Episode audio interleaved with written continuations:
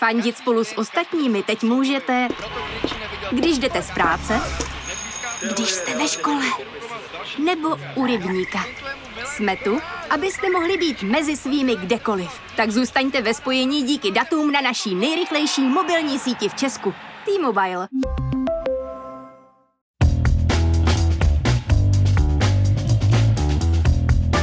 Právě jste si zapnuli stopáž. Páteční podcast z pravodejského serveru Seznam zprávy. Mé jméno je Jan Kordovský a tenhle týden mi poprvé došlo, že se díky vakcínám pomalu, ale jistě dostaneme do doby po covidu. A nejsem si teda vůbec jistý, jestli jsem na tohle připraven. Nejdřív se nějak musím srovnat s tím, že ve čtvrtek poprvé nasněžilo.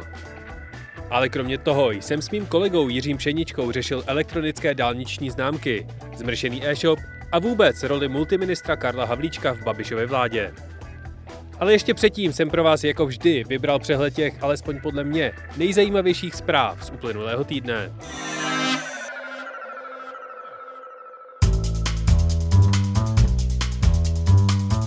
V den, kdy se prezidentův poradce Martin Nejedlý vrátil z Moskvy, přišel radiožurnál s informací, že Miloš Zeman si od tajné služby BIS vyžádal seznam všech aktivních ruských špionů operujících na území České republiky. Evropská komise zaslala definitivní verzi svojí zprávy ke střetům zájmu Andreje Babiše. Český překlad sice dorazí až v lednu, ale už teď je jasné, že Agrofert nemá na dotacích brát ani korunu. Dokonce ani ta inovativní linka na toustový chléb za 100 milionů definitivně nebyla dostatečně inovativní. Do Bečvy opět vytekly chemikálie a Mikuláš Minář spustil další petici. Tentokrát slevil o půl milionu.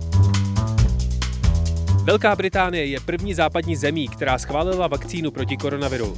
Očkovací látku od farmaceutického gigantu Pfizer může začít aplikovat už toto pondělí. První várka vakcíny mířící do Británie se vyrábí v Belgii a obsahuje 800 tisíc dávek. Jako první dostanou vakcínu seniori v domovech a jejich ošetřovatelé. Následovat budou lidé přes 80 let a další zdravotnický personál v první linii. Do měsíce chce ostrovní stát vakcinovat více než milion obyvatel. Velká Británie vakcínu schválila ve zrychleném procesu i díky tomu, že se nemusí řídit úřady a pravidly Evropské unie. Ta schválení vakcíny očekává nejpozději 29. prosince. Prezident Donald Trump pohrozil, že pokud kongres nezruší ochranu vydavatelů nad obsahem na jejich platformách, neschválí letošní armádní rozpočet. Podle New York Times také Trump zvažuje udělení prezidentské milosti svým dětem, Jaredy Kushnerovi a svému právníkovi Rudymu Giulianimu. Iránský parlament ve středu schválil zákon zakazující přístup inspektorů OSN do jeho jaderných zařízení a zvýšení hodnot obohacování uranu z dohodnutých 3,67% na 20%. V případě, že Spojené státy neuvolní svoje sankce, má zákon platit od 1. února. A já jen připomínám, že Bidenova administrativa nastupuje 20. ledna. Korporátní komunikační nástroj Slack má nového majitele. Za téměř 28 miliard dolarů ho koupila firma Salesforce. Rozšířila tak svoje portfolio enterprise nástrojů, které teď mohou lépe konkurovat Microsoftu. Spotify spustilo svůj každoroční přehled nejposlouchanější hudby a zveřejnilo statistiky podcastů. Hodnota jeho akcí tento týden poskočila o 16%. A Amazon přišel s novinkou pro firemní zákazníky. Umělou inteligencí, která rozpozná chování zákazníků nebo zaměstnanců. Virtuální pachař napráská, pokud někdo nedodržuje patřičnou vzdálenost, pomalu balí krabice nebo nemá nasazenou roušku. Hlavně to neříkejte ministrům Havlíčkovi. A co se dělo ještě? Definitivně se zhroutil radioteleskop v Arecibu. Japonský Super Nintendo Land otevře 4. února. V amazonském deštném pralese se kácí nejvíce od roku 2008. Praha pro své příspěvkové organizace nakoupila 27 elektromobilů a Volkswagen definitivně končí s motorsportem. Členové jihokorejského boybandu BTS nemusí nastoupit na vojnu. Facebook Oversight Board řeší prvních šest případů. Čínská sonda úspěšně přistála na měsíci, slovenský soud zvýšil trest vrahovi Jana Kuciaka. Po 242 letech zkrachoval obchodní řetězec Debenhams a EasyJet ruší příruční zavazadla zdarma. Teď už si ale poslechněte můj rozhovor s reportérem Seznam zpráv Jiřím Pšeničkou o tom, jestli toho Karel Havlíček nemá na starost trochu moc.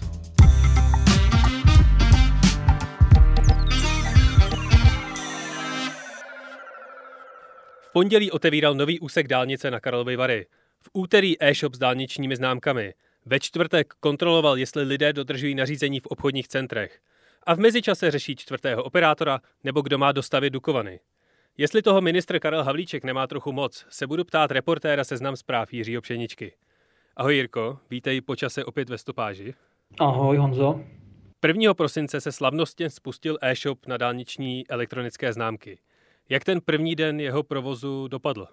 Tak z mého pohledu to dopadlo asi hůře, než si lidi na ministerstvu dopravy představovali. Já jsem den předtím mluvil s panem Paroubkem, což je šéf firmy Cendis, a byl celkem v klidu, že, že by mělo všechno fungovat tak, jak má. Jen pro upřesnění, to není ten bývalý premiér. Ne, ne, ne, to je Jan Paroubek.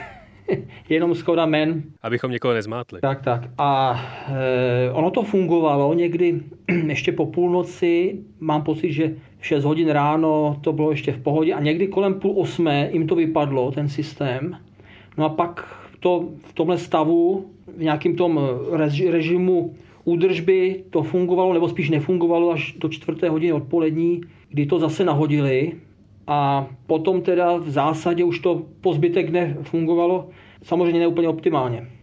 A co všechno vlastně s tím e-shopem je za, za problémy? Nebo bylo, nebo je? Jak to aktuálně funguje nebo nefunguje? Přiznám se, že jsem včera neodolal ve středu. Snažil jsem se taky koupit dálniční známku. Bylo to v pohodě do té doby, než jsem se snažil zaplatit kartou. Pak se objevila hláška, že došlo k neočekávané chybě, abych to zkusil později. E, to jsem zkoušel několikrát a pak jsem to vzdal na několik hodin. Někdy po asi čtyřech hodinách e, jsem to zkoušel znova. Tentokrát jsem se rozhodl, že zaplatím bankovním převodem.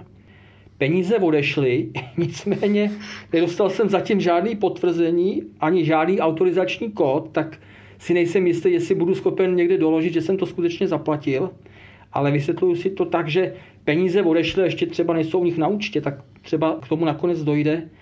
Nicméně já bych to celé, a asi nejen já, hodnotil jako docela fiasko, vzhledem k tomu, kolik tomu bylo věnováno času a peněz. Ministr dopravy Karel Havlíček ten den, kdy se to spouštilo, teda 1. prosince, docela hrdině pořádal tiskovku, na které prostě spouštěl e-shop, který v tu chvíli nefungoval. Jak na to Karel Havlíček reagoval?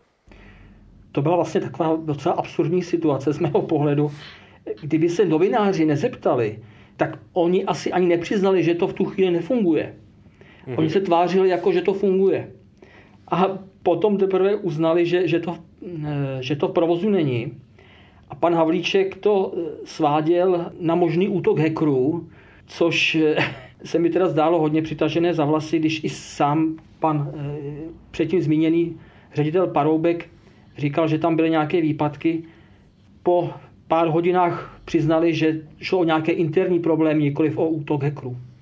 No, abychom byli úplně fair, tak eh, výpadky první den postihly třeba letos v lednu i nový systém elektronických neschopenek. Co je na státním e-shopu s e-známkami tak složitého a proč jeho fungování vlastně tak dlouho drhlo? Já předesílám, že nejsem žádný ajťák, takže jenom vycházím z toho, co jsem se dozvěděl a ti odborníci, kteří o tom něco vědí, říkají, že takové věci se stávají. Že to není úplně nenormální, že ten první den jsou výpadky. Nicméně, tohle je poměrně jednoduchý e-shop. Já si myslím, že takových e-shopů tady v Česku jsou stovky, možná tisíce. A navíc byl postavený v zásadě za luxusní peníze, takže asi by člověk očekával, že to mají odladěný, že to mají otestovaný dopředu a že to nebude fungovat eh, tímhle tím způsobem. Ano, stávaly se tady v minulosti podobné věci, víme eh, třeba registr vozidel, ale to byly jako daleko robustnější systémy, to nebylo tenhle v zásadě jednoduchý, jednoduchý projekt. Takže z mýho pohledu to vyloženě podcenili. Proč se vlastně stát k těmhletěm elektronickým známkám přiklonil? Proč zrušil papírové známky? Je to nějak výhodnější? Jednak je třeba říct, že o těch elektronických známkách se tady mluví x let. A kdyby to fungovalo tak, jak má, tak nepochybně je to velký přínos. Možná pro připomenutí, ty jsi mluvil o těch e-neschopenkách, jsou tu třeba e-recepty, Všichni jsme to ocenili, nebo možná spíš eh, hlavně seniori, eh, v této covidové době, když nemusí běhat k doktorovi pro recept, dostane to na mobil, tak tady samozřejmě jsou podobné výhody. Nikdo nemusí běhat, kupovat si známku na poštu, může si ji koupit z tepla domova. Má to nepochybně své výhody a když to funguje tak, jak má, tak může stát i velký peníze ušetřit na lidech. Nicméně tohle je další, bych řekl, jako handicap toho systému, že já o tom, že by se ušetřilo na lidech, nevím. Takže nejsem si jistý, že to pro stát ve výsledku bude mít takový efekt, jak bychom očekávali. A máš přehled na tom, jak jsme na tom ve srovnání se zahraničím? Ano, já jsem dělal nějakou rešerži, něco vím, co jsem si dokonce i dneska dělal, protože jsem zjišťoval, psali jsme článek o tom, jestli někde po Evropě jsou jednodenní známky. Čtenáři se na to ptali, tak jsem zjišťoval, jestli to někde existuje. Jednodenní nejsou. Mhm. Třeba v Bulharsku mají víkendovou známku. Nebo v mhm. Maďarsku mají elektronickou známku roční. Může si koupit pro jednotlivou župu. Takže mhm. kdybychom si třeba chtěli koupit, já nevím, pro středočeský kraj nebo, za, nebo plzeňský kraj, tak v Maďarsku něco takového je možné. Co se týče toho, jak, jak jsme na tom ve srovnání s tou Evropou, tak já bych uvedl hlavně to, že třeba na Slovensku mají elektronické známky od roku 2016. V tom Maďarsku, o kterém jsem mluvil, je to od roku 2013. Známky elektronické jsou i v Rakousku, kde je nějaká kombinace papírových elektronických známek a chystá se na to Slovinsko. A předběhlo nás i Bulharsko a Rumunsko, takže Určitě to není tak, že by jsme měli vládě ruce líbat za to, že, že u nás zavádí nějaký velký technologický pokrok. My jsme doháněli spoždění. Připomeňme ještě, že začátkem roku to vypadalo, že celý ten projekt bude jeden velký fail a na konci ledna kvůli němu byl odvolán předchozí ministr dopravy Vladimír Kremlík. Osvěžíš posluchačům, proč přišel o místo? Pan Kremlík, jedna nej, z nejzábavnějších postav polistopadové politiky, odešel proto, že eh, jeho rezort, nebo rezort, který on tehdy řídil, uspořádal takové ne celkem standardní výběrové řízení, které vlastně v klasickou soutěží nebylo, kde tehdy vyhrála firma Aseco Central Europe s cenou 400 milionů korun za celý ten systém dálničních známek. Ono se psalo, že jde o e-shop, tak jako dnes, tak ani tehdy nešlo jenom o e-shop. Ten e-shop z toho představuje, řekněme, třeba nějakých 10 až 20% objemu té práce. Ale i přesto tehdy to bylo ve srovnání s těmi dnešními cenami asi dvakrát dražší. A hlavně kvůli tomu, jak to bylo předražené, musel pan Kremlík odejít a opustil nás. Jen jestli nemusel odejít kvůli tomu, jak předbíhal na pohřbu Karla Gota. to bylo už asi jenom doplnění jeho kariéry. Kvůli dálničním známkám se pořádal i ten proslulý hackathon. V lednu ajťáci pod vedením podnikatele Tomáše Vondráčka programovali e-shop pro stát zadarmo. Přijel se tam samozřejmě vyfotit i Andrej Babiš. A jak celá tato akce nakonec dopadla? No to byla taky poměrně zábavná akce. Samozřejmě dodnes oceňuji nadšení těch ajťáků, několik desítek lidí tam dvě noci na tom makalo vytvořilo něco, co bylo funkční, nedokážu posoudit, jak kvalitní to bylo. Já jsem se tehdy, aniž teda bych byl nějaký odborník, jsem si říkal, že jako stát to nemůže převzít. To je asi jako kdybych já měl stavební firmu, postavil barák a těsně před finále bych od toho odešel a řekl bych tobě, hele Honzo, dodělej to ty a pak za to převez mi záruku. Mělo by bylo jasný, že ten stát to ne, nemůže tohleto dílo převzít, když nevidí do toho, když nevidí pod tu omítku, obrazně řečeno, jaký tam jsou rozvody, co tam všechno je za, za rizikám, tak to nemůže dost dobře převzít. Proto mě už tehdy překvapilo, že pan premiér Babiš s panem ministrem Havlíčkem, kteří tam pozovali, aby si asi uklidnili tu zlost těch ajťáků, tak tehdy tam vlastně říkali, že když to bude použitelné, tak jako to převezmou to dílo a budou to vlastně jako provozovat v té státní reži. Buď byli tak naivní, anebo už tehdy umyslně lhali, jako že to nemohli převzít. Takže dopadlo to tak, že se z toho vlastně nic nepoužilo, ale podle mě logicky. No. Takže to zůstává jenom na YouTube kanálu Ano, kde Andrej Babiš eh, moudře kouká a pokyvuje. Takže kdo nakonec ten e-shop naprogramoval a víme, kolik bude stát? tak ve výsledku vlastně se zvolil model, že to celý de facto dělali státní firmy s přispěním nějakých privátních subdodavatelů. Celý ten systém elektronické dálniční známky dělala firma Cendis, která to i provozuje a stojí to, nebo má to stát 309 milionů. V tom je jak ten vývoj toho systému, tak čtyřleté provozování, systémová integrace a e, i, i kontrola placení. Takže tohle to všechno za 309 milionů na příští čtyři roky. Z toho má být ten e-shop asi 40 milionů. A je to tedy, řekněme, půlka toho, co se e, počítalo za, za pana e, ministra Kremlíka, z čehož je vidět, jaká tam byla velká vata. A distribuují se ty známky jenom elektronicky, nebo se dají někde sehnat i fyzicky? Když je nějaký senior, třeba nemá ani počítač, tak může si je někde koupit? Ano, e, vzhledem tomu právě, že není žádná povinnost mít internet nebo smartphone, tak e, musí tady pořád být ta možnost si to koupit i nějak jinak. Takže mhm. e, je tady takzvaný fyzický prodej v kamenných obchodech a proto tady je další dodavatel Česká pošta státní, ve spolupráci s firmou Čepro, která vlastní síť čerpacích stanic Eurooil, tak tady v té síti se to bude prodávat asi převážně seniorům, případně dalším lidem, kteří nevěří nějakým internetovým platbám. Ještě tady jedna možnost, která je vlastně hlavně pro cizince, a to jsou samoobslužné kiosky na hranicích.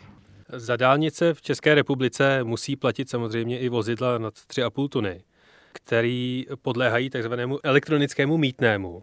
Jaký je rozdíl mezi elektronickým mítem a elektronickými známkami? A proč je neprodává provozovatel toho mítného systému, když už má tenhle ten systém v provozu?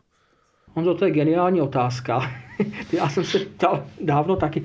Samozřejmě logicky by to mohlo a já myslím, že jim mělo fungovat pohromadě, aby se dali ušetřit další peníze. A na Slovensku to tak je. Tam firma Skytol, která má kontrakt na mýto, neříkám, že taky nějak úplně levnej, ale ty elektronické dálniční známky fungují jako jakýsi subsystém v rámci tohoto velkého mýta a je to v nějakém jednom balíku dva, dva produkty.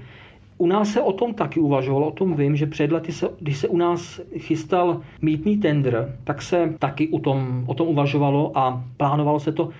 Zkrachovalo to na tom, že e, nebylo to nějak zákonně ošetřeno a vlastně na to nebyl připraven ani, pokud vím, státní fond dopravní infrastruktury, který to má na starosti. Ale logické by to bylo.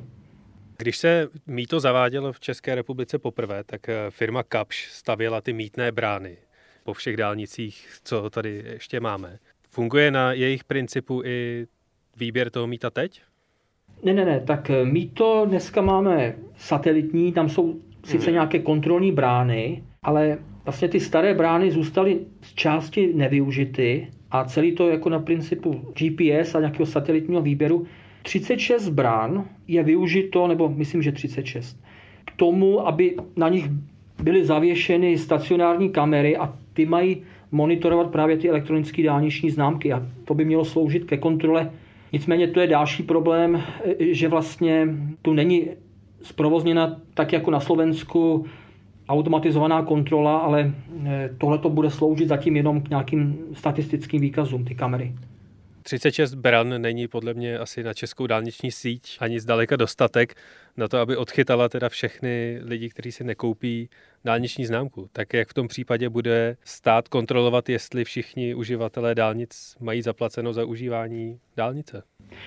To je další z mého pohledu nedodělek celého toho systému a já bych řekl, asi nejen já, jakože docela zásadní. Vlastně jsme to nedotahli tu digitalizaci do konce a prostě tak jako v éře papíru budou jezdit policajti a celníci a chytat ty neplatiče. Je na to vyčleněno nebo vybaveno asi k 60 aut policie a celní zprávy a ti by měli jezdit po dálnicích a vlastně mají mobilní kamery a nějaké tablety, kterými budou skenovat SPZky, jestli, ty, jestli mají e, zaplaceno. Nicméně tohleto by právě měli dělat nebo mohli dělat ty stacionární kamery, kdyby to fungovalo tak, jak třeba fungují radary. Tady by se dalo e, spousta peněz ušetřit, takhle tady bude muset platit 50 aut plus, já nevím, 100 lidí. Samozřejmě ty lidi dělají ještě nějakou jinou práci, ale podle mého odhadu nějakých 50 až 100 milionů ročně to bude stát zbytečně navíc, než by mohlo, kdyby se to udělalo tak, jak to je třeba na tom Slovensku. Samozřejmě ještě to má jeden aspekt. Nejde jenom ty náklady, ale jde o ty výnosy. Já budu schválně se dívat, jak se to bude vyvíjet. Loni bylo přes eh, dálniční známky vybráno asi 5,4 miliardy korun. Tak jestli to bude aspoň tolik přes ty e-známky, na Slovensku to vzrostlo po té elektronizaci o 20 Právě proto, že ta automatizovaná kontrola je tak jako důsledná, nedá se předtím nějak tak moc uniknout. Takže ty lidi se to začali bát a vlastně vymizeli tam ty neplatiči. A u nás tohle to nebude takhle fungovat. Takže je otázka, jestli nakonec těch neplatičů nebude ještě víc. Tím pádem by byly nižší ty výnosy. To ale uvidíme v těch příštích měsících. No. Já to na sebe nechci teda přihnat, ale za posledních deset let, nebo ještě se mi nikdy nestalo za tu dobu, co řídím, že by mě někdo zastavil na dálnici a kontroloval, jestli mám dálniční známku. No Honzo, a teď by si byl ještě méně viditelný, protože tam bylo zřejmé, že tu známku máš nebo nemáš, takhle to vlastně nikdo v tom provozu nepozná, pokud nemá tu speciální kameru, aby tě zaměřil. Takže já myslím, že spoustu lidí to bude lákat, aby třeba na nějakým kratším úseku to riskli. Samozřejmě tam jsou pokuty mhm. poměrně značný, takže asi ne každý je takový odvážný, aby do toho šel, ale já si myslím, že těch neplačičů neubude.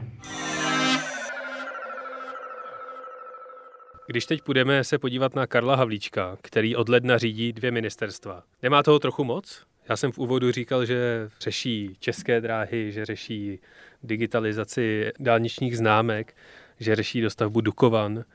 Zvládá to všechno? Tak eh, já Karla Havlíčka znám, já bych řekl možná 12 let, jako řekl bych, že docela dobře. A vím, že on vždycky v minulosti byl vlastně takový hyperaktivní, extrémně pracovitý, jako na jednu stranu klobouk dolů. Jo. Pokud je to v té privátní sféře, to je něco jiného, ale on prostě i tu, i tu politiku pojímá jako nějaký desetiboj. Jo. A já si, myslím, já si myslím, že to takhle nemůže fungovat. To je člověk, který má vlastně geniální paměť a když mu tady dám do ruky nějaký list papíru, tak se to prostě všecko naučí a vypadá to, že prostě všemu rozumí. Ale já bych řekl, že ty jeho znalosti jsou jako povrchní. Není schopný ty věci jako ukontrolovat. Tohle to je tím důsledkem. Jo? Takže méně je z mého pohledu někdy více a tenhle ten model, kdy on má nejen funkci ministra dopravy, ministra průmyslu a obchodu, on je e, zároveň místo předsedou Rady vlády pro vědu, výzkum a inovace, což je malé ministerstvo. Pak je v uhelní komisi, tripartitě ještě, ještě další asi čtyři funkce. To je prostě nešťastný tohleto a podle mě to jako nelze takhle dlouhodobě dělat. Neexistuje třeba ve vládě nějaký plán, že by teda ministrovi Havlíčkovi někdo pomohl a převzal jedno z těch ministerstev nebo nějakou z těch uh, mnoha funkcí, který si tady vyjmenoval? Já myslím, že do voleb už se o to ani nikdo nepokusí a oni to avizovali, pan premiér Babiš, že, že vlastně to takhle chtějí do těch voleb nějak udržet a, a myslím, že Karel Havlíček to nějak zvládne, jestli nepadne vysílením. No. On to ministerstvo dopravy převzal po Kremlíkovi na začátku roku v lednu, takže téměř celý rok už ho má na starost. Jak se rezort dopravy za jeho působení proměnil? Tak eh, já bych řekl, že on určitě je člověk, který má tam asi lepší pověst, než měl pan Kremlík. Ti lidé si ho tam v zásadě chválí, jako jedná s nimi, s nimi slušně a řekl bych, že i má jako lepší PR, že umí jako lepší prodat tu práci. Jestli se to odráží v nějakých jako hmatatelných výsledcích, to si furt nejsem jistý. E, těch dálnic pořád nějak nepřibývá, tyhle ty projekty taky úplně nevypadají jako dotažení do konce, takže asi lidi jsou tam s ním spokojnější než s Kremlíkem, ale ty výsledky práce bych řekl, že zatím e, o moc lepší nejsou. V pondělí otevřel 10 kilometrů dálnice na Karlovy Vary. To je naprosto neuvěřitelný výkon. No to je právě legrace, že tady se otvírají dálnice po 10 kilometrech a já nevím, třeba v Polsku se staví naraz 50 kilometrů. To je až směšné tohleto, jak, jak, se, jak je tady rozkouskovaný po pěti nebo deseti kilometrech a tolik slávy vždycky kolem toho. My máme na seznam zprávách článek, ve kterém je přehled toho, jaké dálnice se chystají uh, otevřít příští rok. tedy v roce volebním, tak eh, si myslím, že třeba dojde i na celkový počet 50 kilometrů. Jo, jo, jo, tak A... příští rok se otevírá D1, to bude velká sláva. Nedávno ministr Havlíček řešil i aukci kmitočtu v sítě páté generace a případný vstup čtvrtého operátora, což nakonec nedopadlo. Jak hodnotíš tuhle akci? Já jsem to nesledoval úplně nějak detailně, ale vím jediný, že pan Havlíček sliboval příchod čtvrtého operátora, sliboval snížení cen dat, tak ty ceny asi trochu klesly, ale nějak závratně a ti tři operátoři si roz, roz, rozdělili ty kmitočty, takže vlastně se jede podle stejného modelu. Určitě tohle pan Havlíček nemůže prezentovat jako svoji výhru, je to prohra. No ale on to právě jako svoji výhru prezentuje. Mně přijde, že nikde neřekl, jo, tohle se nepovedlo, ale že se tváří, že vlastně aukce kmitočtů proběhla skvěle a to, že nebude čtvrtý operátor, stejně povede k tomu, že se tady zvýší konkurenční prostředí. Tak on má takovou schopnost, já, já ho považuji za takový jako, za takového pábitele hrabalavského typu, který jako um, umí jako skvěle překrucovat tu realitu, tak tohle je jedna, jeden, jedna z věcí. No. A poslední zásadní velká role ministra Havlíčka je, že kontroluje i tender na dostavbu Dukovan.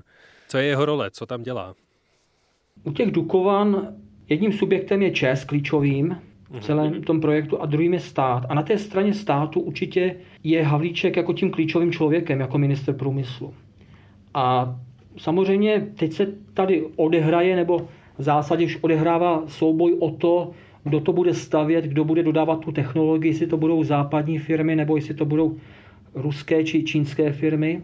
A sám jsem teda zvědav, na jakou stranu se ministr Havlíček postaví, Zatím mám z toho pocit, že si jako notuje s těmi názory, které přicházejí z hradu. To znamená spíš na straně těch, kteří si myslí, že minimálně v této fázi není dobré někoho z toho vylučovat. Na čem teď aktuálně pracuješ, jestli to není tajný? Kdy si můžou čtenáři přečíst nějakou tvoji novou kauzu na seznam zprávách? Na čem teď pracuju? No, hele, už, jsem se, už jsme se dostali do fáze, kdy si chystáme nějaká, nějaká vánoční témata, tak jsem tak přemýšlel, o čem by se dalo o všem psát. A teď třeba jsem vyhrabal takovou jednu starou kauzičku, 20 let starou, když e, byla krize televizní tehdy, o českou televizi, tak, tak jako na pozadí tehdy probíhala jiná kauza, kdy tehdejší poslanec Pilip a někdejší studentský aktivista Honza Bubeník e, byli zatčeni na Kubě Kastrovým režimem a tak jsem si na to nějak vzpomněl, jak jsem si říkal, že bych o tom asi chtěl něco napsat. No. Super. My tenhle rozhovor točíme ve čtvrtek večer, kdy se otvírají obchody a hospody. Chystáš se dneska jít podpořit nějaký svůj lokální podnik? No, chystám se jít nakoupit pro celou, pro celou rodinu, protože máme prá, prázdnou lednici v tuhle chvíli. To jsem slíbil. A, a víc asi nestihnu dneska. tak já už tě nebudu zdržovat a moc ti děkuji za rozhovor. Já ti taky děkuji za příležitost.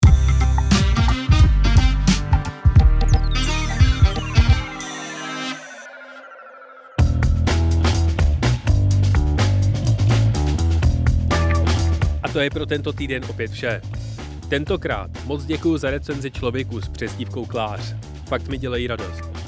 A pokud byste napsali pár slov nebo naklikali několik hvězdiček v Apple Podcast, bude to pro mě ten úplně nejlepší Mikuláš. Budu rád i za vaše náměty, rady, stížnosti nebo vaše Spotify statistiky za rok 2020. Posílat mi je můžete na Twitter nebo na e-mail audio.firma.seznam.cz. Díky za poslech, loučí se s vámi Jan Kordovský a příští pátek opět na Seznam zprávách. A dnešní náhodný fakt nakonec? Nové ponorky amerického námořnictva jsou od roku 2018 vybaveny ovladačem na Xbox. Používá se k ovládání periskopu. A má to hned dvě výhody. Herní ovladač je levnější než armádní alternativa, námořníci jsou na něj zvyklí ze svých obýváků a nemusí se učit s novým zařízením.